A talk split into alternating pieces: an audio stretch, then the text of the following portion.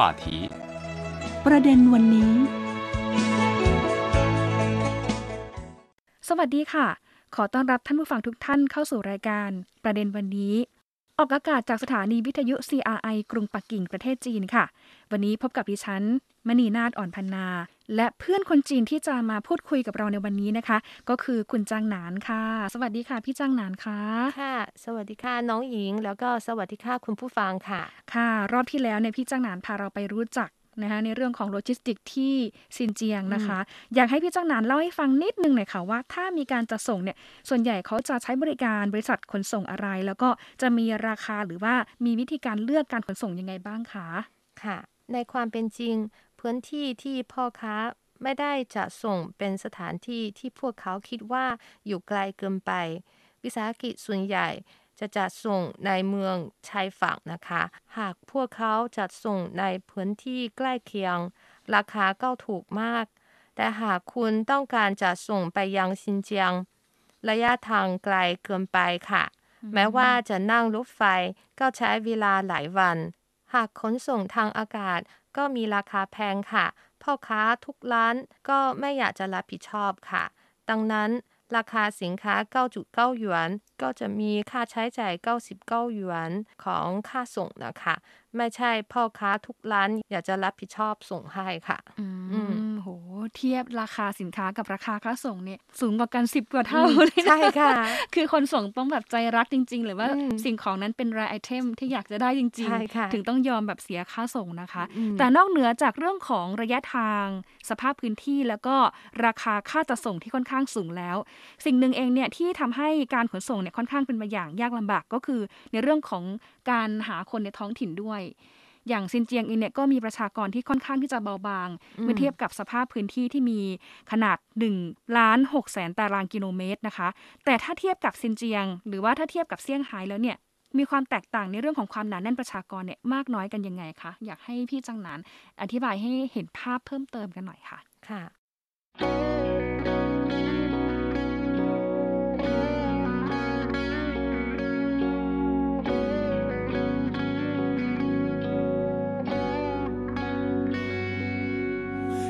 前面，我忘记了是那个夏天，你轻靠着我飘散而过的落叶。为了誓言，让时间延伸就像永远，迟钝如我也感觉到的边缘。在思念的空间里不断徘徊，那距离却越明显，持续的提醒我现实的界限。有离别，我忘记了是哪些时间，你言辞闪烁，原因当然不明显，试着时间倒转回到从前，认真如我又抓不到的边缘，在想象的空间里不断徘徊，那画面永远明确。就算是闭上眼，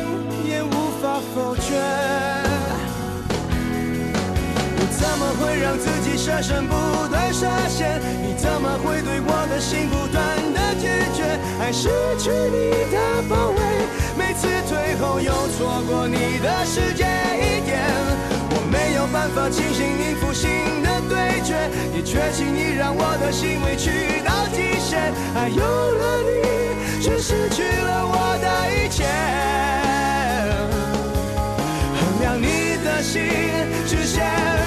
之间，没有跨越的机会。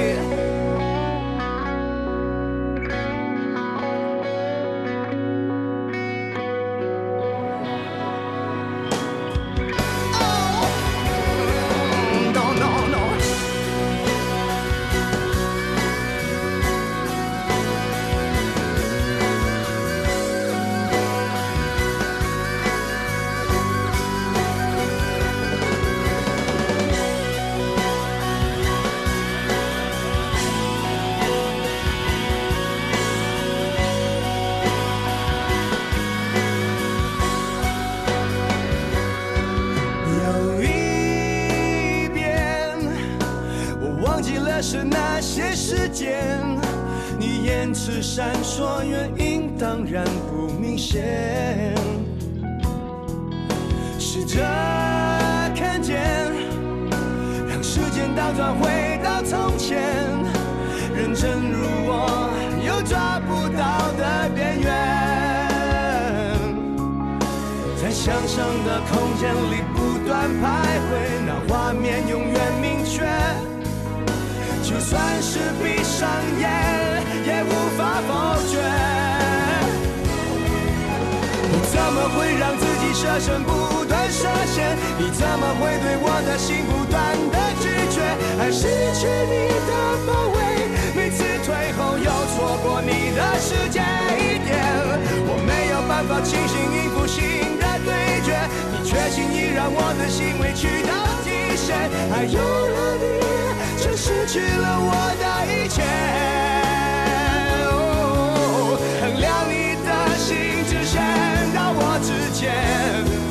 没有跨越的机会。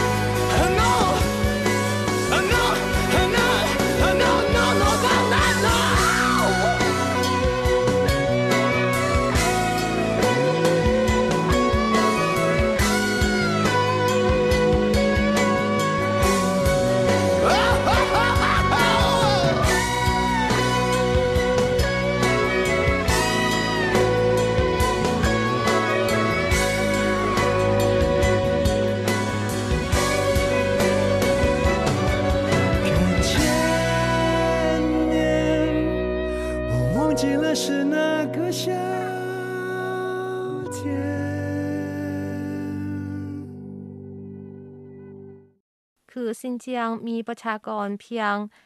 25.905 ล้านคนใน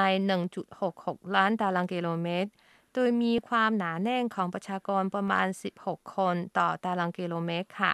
ส่วนเซี่ยงไฮ้มีพื้นที่เพียง 6,300 ตารางกิโลเมตร แต่มีประชากรถึง 24.882 ล้านคนค่ะ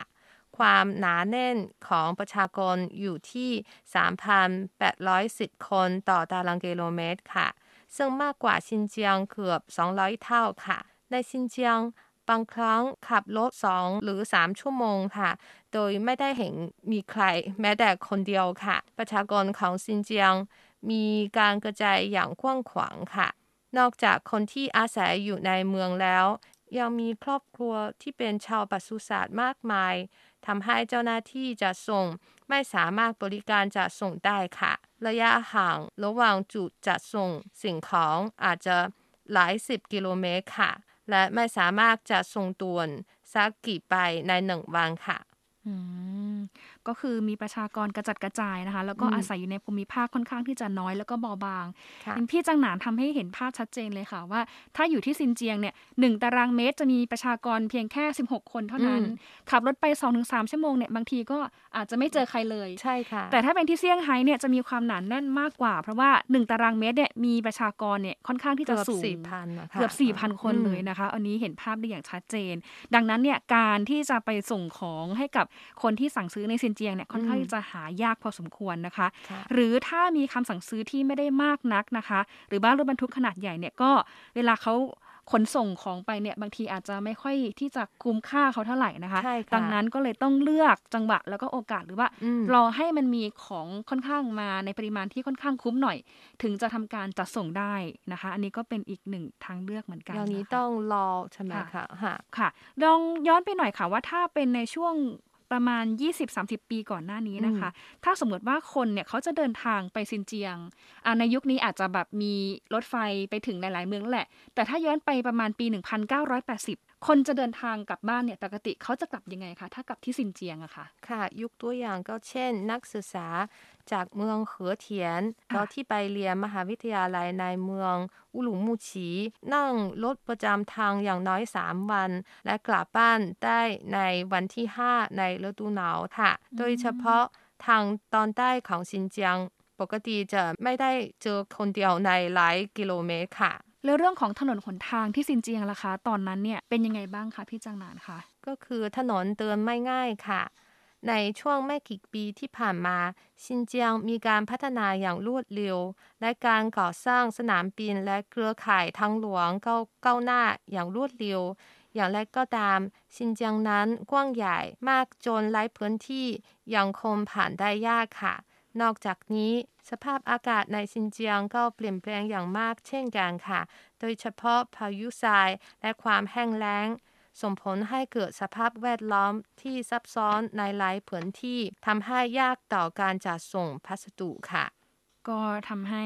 การเดินทางเนี่ยไม่ค่อยราบรื่นเท่าไหร่นักด้วยนะคะ แล้วก็ค่าจะส่งก็อย่างที่บอกไปนะคะ ไม่สามารถที่จะเข้าถึงได้ง่ายเลยใช่ค่ะ เพราะว่าสูงมากๆนะคะ อย่างที่พี่จังหนานยกตัวอย่างตั้งแต่ตอนต้นรายการก็คือบางครั้งเองเนี่ยถ้าส่งทางอากาศ อาจจะมีค่าจะส่งที่ค่อนข้าง สูงกว่าราคาสินค้าที่เราส่งเนี่ยสิเท่า แต่ว่าตอนนี้เองเนี่ยถ้าจะมีการสั่งซื้อสินค้าชินเจียงมีบริการจะส่งพิเศษด้วยไหมคะใช่ค่ะ มีบริษัทจัดส่งพัสดุ หลายแห่งก็จัดการบริการพิเศษ เฉพาะในซินเจียงค่ะ ยกตัวอย่างเช่นบริษัทชุนฟงแล้วก็ China Post ค่ะทำให้ชาวซินเจียงมีชีวิตสะดวกมากขึ้นค่ะ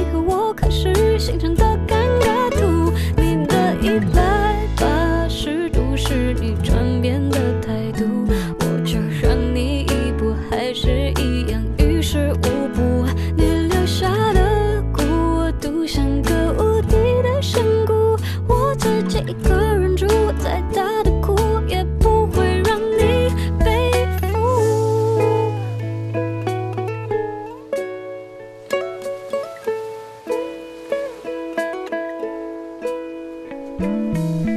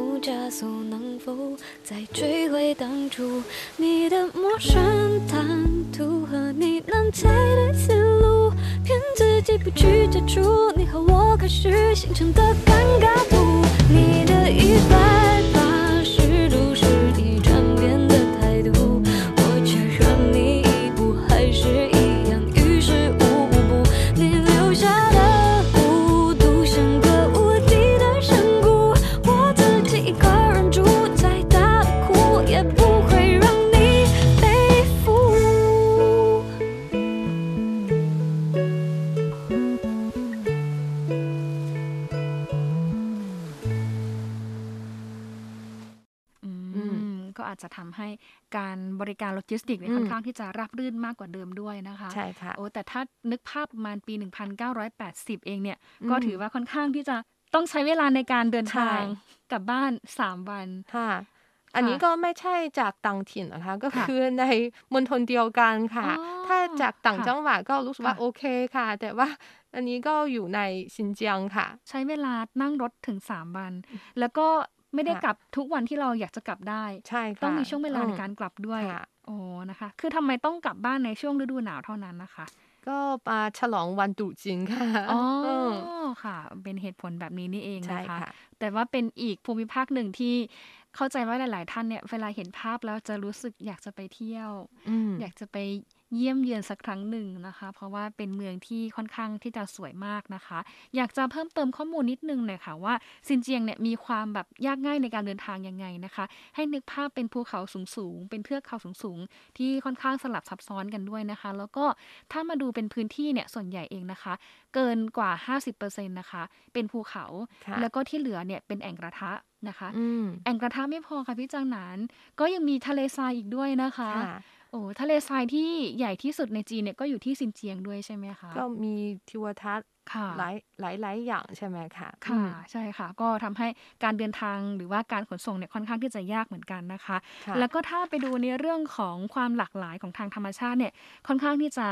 ดึงดูดผู้คนให้ไปเที่ยวกันเยอะพอสมควรนะคะ เพราะว่า ตัวของซินเจียงเองเนี่ยมีความมีเสน่ห์หลาย ๆ อย่างเลย ทั้งในเรื่องของทัศนียภาพที่สวยงามค่ะความอลังการของธรรมชาติด้วยนะคะ ทีนี้ถ้าสมมติว่าคนจะเดินทางไปที่ซินเจียงเนี่ยวิธีที่เหมาะที่สุดเนี่ยควรที่จะใช้วิธีไหนค่อนข้างสะดวกที่สุดคะก็คือเครื่องบินค่ะอืมซินเจียงเป็นระดับเขตปกครองตนเองแรกที่มีสนามบินจำนวนมากที่สุดในโลกค่ะ โดยมีสนามบิน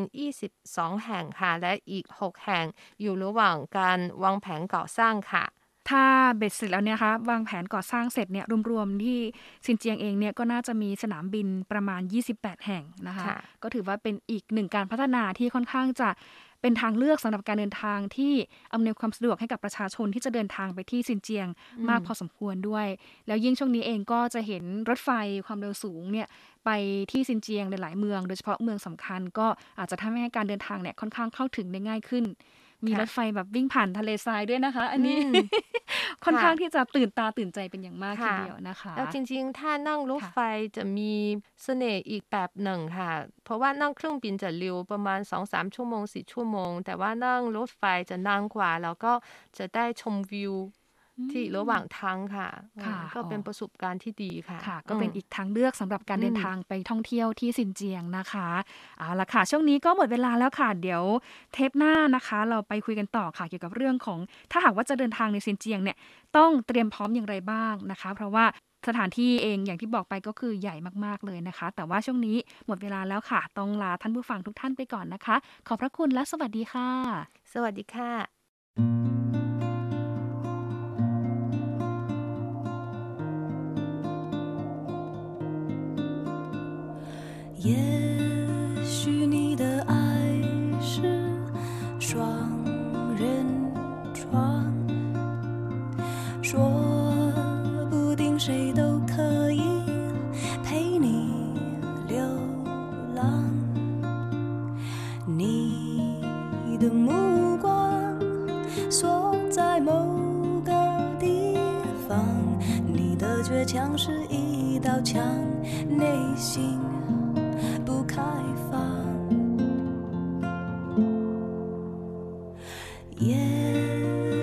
你的心。